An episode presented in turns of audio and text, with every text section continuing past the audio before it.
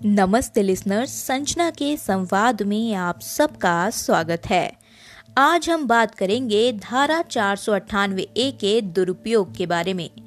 चिंता इस बात की है कि जिस धारा चार सौ अट्ठानवे ए का मकसद ढालबंद सुरक्षा देना है, उसका हथियार के तौर पर धड़ल्ले से दुरुपयोग हो रहा है। और ऐसे एक नहीं, सैकड़ों, हज़ारों मामले हैं जिनमें ये दुरुपयोग साफ़ तौर पर देखा जा सकता है। पहले पति पत्नी में विवाद धीरे धीरे दूरियाँ, फिर ससुराल वालों को सबक सिखाने के लिए कानून का हथियार के तौर पर इस्तेमाल करना। पति सास ससुर देवर, ननद सबको जेल में पहुंचाना। और कभी कभी तो पति के रिश्तेदार माता पिता ये सदमा बर्दाश्त नहीं कर पाते हैं और आत्महत्या तक कर लेते हैं। दहेज उत्पीड़न से जुड़ी आईपीसी की धारा चार सौ अट्ठानवे ए के दुरुपयोग की यही कहानी है। ससुराल वालों को सबक सिखाने और प्रताड़ित करने के लिए चार सौ अट्ठानवे ए के साथ साथ रेप जैसे जघन्य अपराध के लिए बनी आईपीसी की धारा तीन सौ छिहत्तर तक का गलत इस्तेमाल होने लगा है।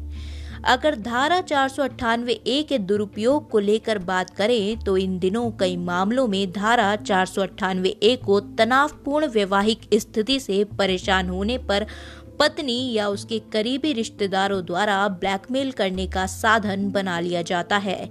इसके चलते ज़्यादातर मामलों में धारा चार सौ अट्ठानवे ए के तहत शिकायत के बाद आमतौर पर अदालत के बाहर मामले को निपटाने के लिए ज़्यादा पैसों की मांग की जाती है।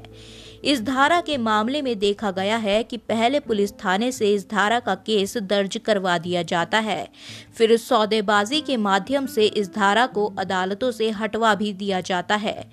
मामले के मुख्य गवाह पुलिस की कहानी से मुकर जाते हैं।